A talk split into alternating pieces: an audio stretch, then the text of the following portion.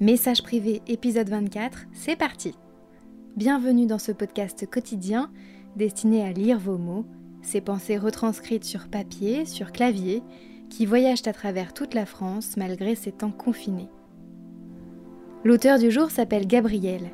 On s'est connus il y a dix ans de ça, pendant nos années lycée. Gabi est apprentie maroquinière. On peut voir ses créations sur son compte Instagram, je vous mettrai le lien dans la présentation. Aujourd'hui, on continue de se suivre sur les réseaux sociaux et même si l'on se voit peu, je suis toujours ravie d'avoir de ses nouvelles. Écrivaine à ses heures perdues, c'est la première fois qu'elle dévoile l'un de ses textes, alors merci de ta confiance.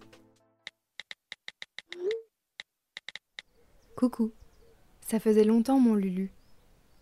Mais depuis que tu t'es invité dans mon rêve il y a dix jours, je me questionne quotidiennement à ton sujet. Ah ça, tu étais beau quand je t'ai vu arriver sur ce quai dans ton costume complet croisé, la démarche assurée, accompagné d'une grappe d'hommes mûrs qui semblait te témoigner un profond respect, presque admiratif.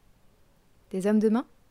Le caractère gangstérisé du tableau me pousse à comprendre que dans mes yeux de petite fille, je t'ai vu en patron de la pègre, comme si tout Rital était mafieux. Je sais bien que c'est faux, mais ça avait de la gueule. Et c'était tellement dingue de te revoir. Beau et élégant, ton sourire qui réchauffe, ta bedaine heureuse, 15 ans après.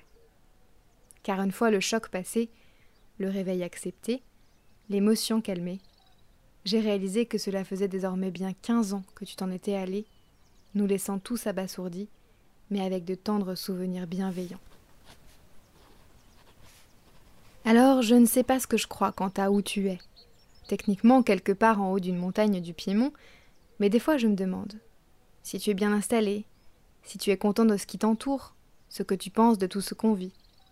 Car oui, j'aime bien penser quand même que tu es quelque part à nous regarder galérer, et j'espère que tu te marres bien. Ou alors tu t'es réincarné en Pastacciota.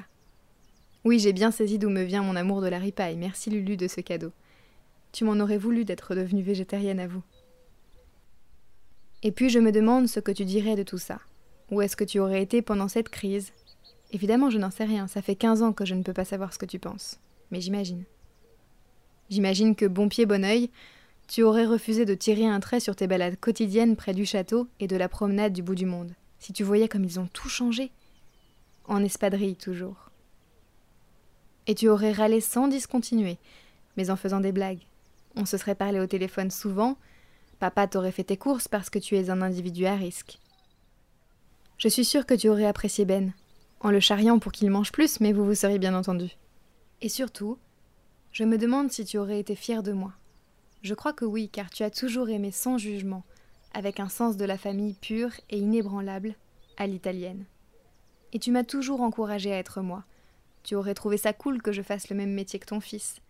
Tu m'aurais soutenu et tu m'aurais demandé de te refaire toujours la même petite sacoche en cuir noir. Mais avec une plus grosse fermeture éclair. Parce que tu comprends maintenant, mes doigts, ils sont quand même plus raides qu'avant. Bah oui, l'arthrose, ça ne fait pas de cadeau, ma grande. Au passage, ce modèle de sacoche est désormais un classique de la maroquinerie.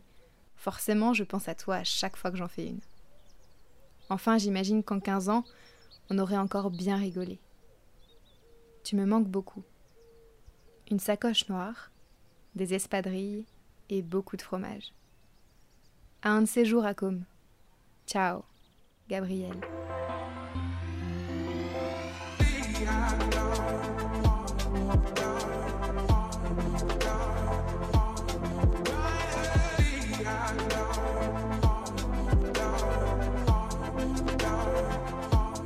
Si vous voulez vous aussi prendre la plume en cette période de confinement, vous pouvez m'envoyer vos mots sur Instagram ou par mail à yokojournaliste.gmail.com. Message privé revient demain.